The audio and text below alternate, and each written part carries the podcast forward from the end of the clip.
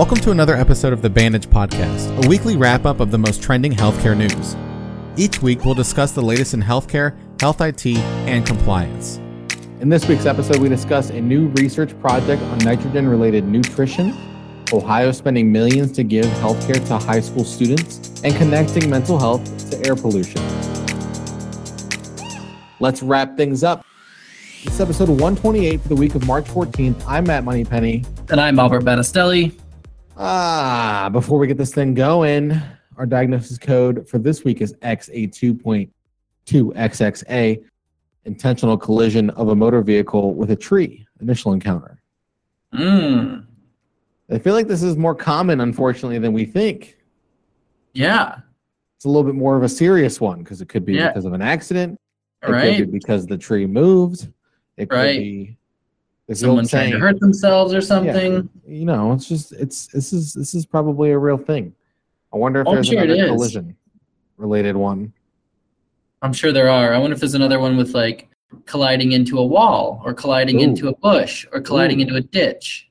colliding into a pothole, which would be very popular. Oh we- yeah. But yeah, I mean, it exists. Good thing that, you know, they say that if you run into a tree, the tree is going to win. That's a saying that Mm. I've heard before, Yeah. That, that sounds right. which makes sense. Which makes Yeah, for sense. sure. But hopefully, you know, if you run into a tree, all is well. But, anyways, the first story we have for you is nitrogen related nutrition research. Iowa State University is part of a new study founded by the Foundation for Food and Agricultural Research, or FFAR, to explore possible links between soil health, the nutritional value of plants, and human health. The overall goal of the four year project is to investigate how management practices may alter the nitrogen related nutritional content of grains such as protein, amino acids, B vitamins, and affect indicators of chemical, physical, and biological soil health. Iowa State's role will include providing samples of organic corn and wheat grain, plant tissue, and soils from the long term field plots to be analyzed. Scientists will examine the samples for nutrients in grains and plants, levels of beneficial soil microorganisms, and possible connections to crop management practices like cover crops, crop rotations, compost, fertilization, and tillage. The project seeks to better understand declines in mineral, vitamin, and protein concentration in crops produced in the United States over the past 70 years during a period when grain yields have more than doubled. Whoa, that's a lot of grain yields. It sure is. Welcome to the Farming Podcast, where we talk about nitrogen and farming. Woo! Yeah, no, I this is cool though. It's interesting to think that like the soil you plant something in would affect the actual crop that would grow there. And and that makes sense, I suppose, in a lot of ways. I mean, that's where the nutrients are coming from, so Right. it's pretty cool. Yeah. I will hopefully It's all uh, connected in the circle of yeah. life. it is an ecosystem, as they say. Right. Right. It's like the it's like the rain cycle. It's the nitrogen grain cycle. Ooh, Mm, Ooh, the grain, cycle. I like it. I like it. Wow. Coined Copyright it. that. That's ours. That's ours. Trademark. Goodbye. Trademark. Bye. And that's it for this week's. I'm just kidding. Uh, go ahead, Albert. What's the next one? All right, next up, we've got Ohio expanding school health care. Ohio Governor DeWine announced the state will spend millions of dollars to create or expand health care clinics inside schools, including some in Northeast Ohio, where this podcast is recorded. Uh-oh. Hometown. Yeah, right around here. 13 school districts across Cleveland, Akron, and Canton will be home to new or expanded health centers that will provide care to students during the school day. The Ohio Department of Health is awarding 15 contracts totaling more than $25.9 million to create 29 new school based health centers and expand services in 107 existing clinics, according to the release. Akron Children's Hospital is among four Northeast Ohio medical providers receiving new funds. About $3.9 million will be used to expand clinics in Akron public schools, as well as four rural districts where access to healthcare is a challenge. Pretty innovative. I don't know if there's any other states that are doing this right now. I don't know, but it's pretty cool. Yeah, it's exciting to see the like partnerships between like private medical organizations and um, public schools and things like that. Yeah, I think. I mean, it's it's good to have more help on a health perspective for students, other Yeah. than just the school nurse. Because you know, I don't want to hate on school nurses, but there's No, only they're really great. so much they can do Right. until your parents can pick you up. But sometimes it's helpful to have someone who's there who can actually have access to materials and, and I guess instruments that they need in Absolutely. prescriptions. And it just goes to show you that like a lot of these communities are underserved when it comes to healthcare. So it's cool that this will provide an opportunity for kids that might not get like regular checkups outside of like the school nurse to get maybe a more substantial sort of healthcare experience. Yeah. Yep. It'd be pretty sweet. See what happens. Yeah. We'll see what happens. Next up, pollution linked to mental health. According to the American Lung Association's 2021 State of the Air report, about 4 in 10 U.S. residents live in counties with unhealthy levels of air pollution.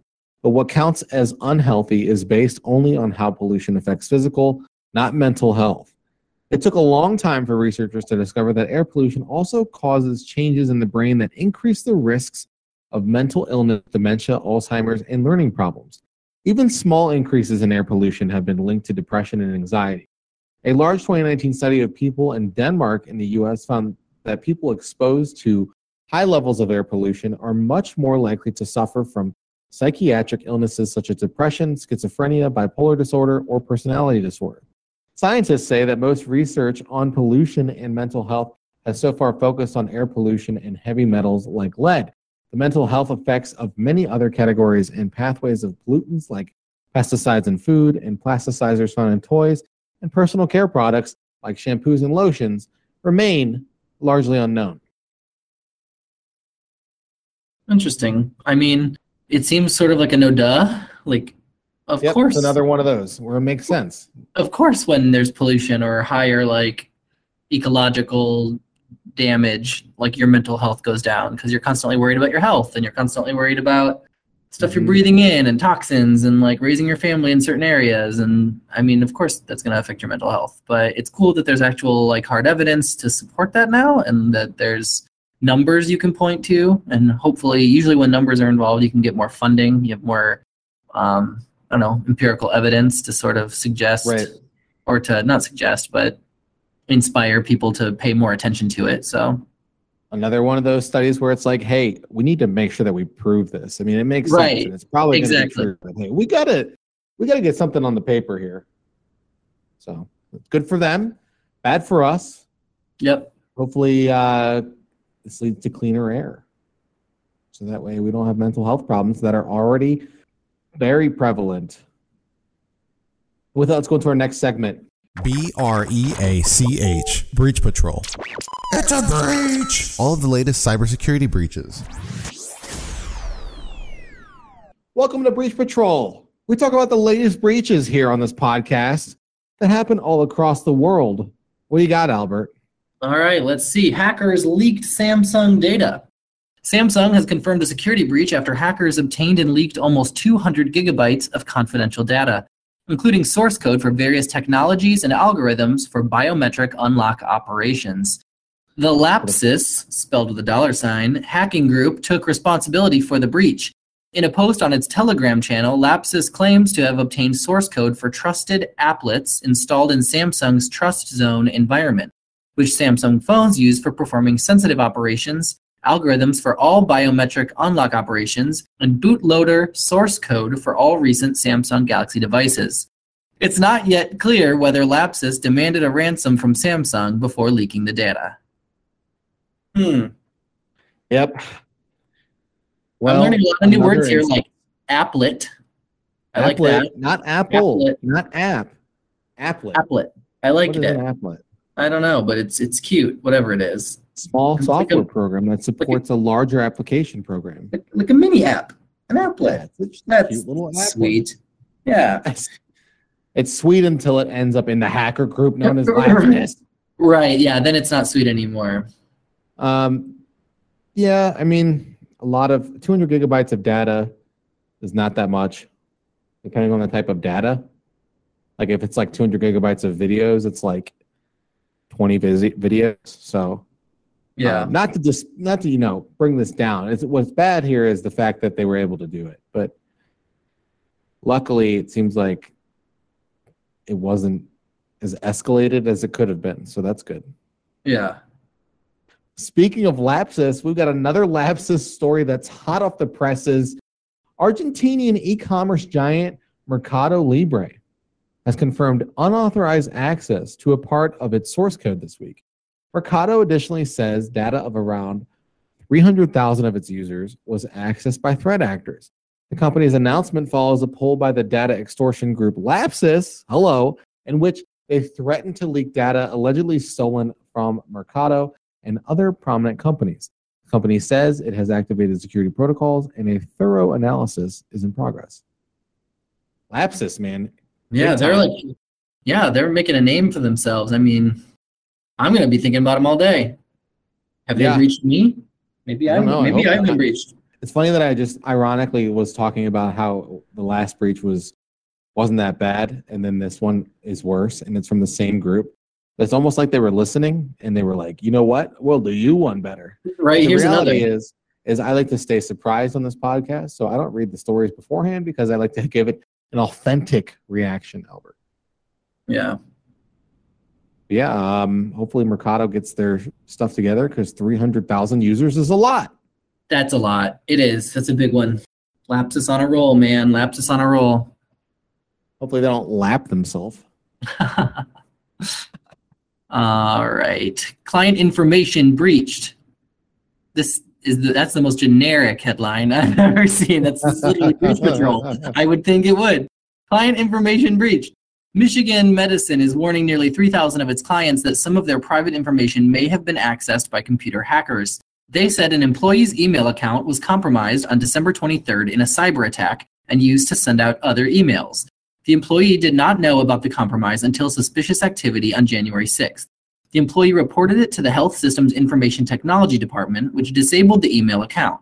During the investigation, officials found that the compromised email contained patient information such as names, medical record numbers, addresses, dates of birth, diagnostic and treatment information, and health insurance information.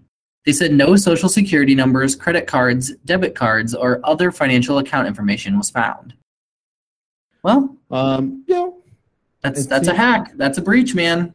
Silver lining: no social security numbers, credit cards, or debit cards. Right, just all your PHI Just all your PHI, out there, which is bad.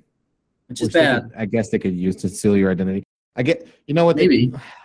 they could probably use it for prescriptions, Oh yeah, maybe.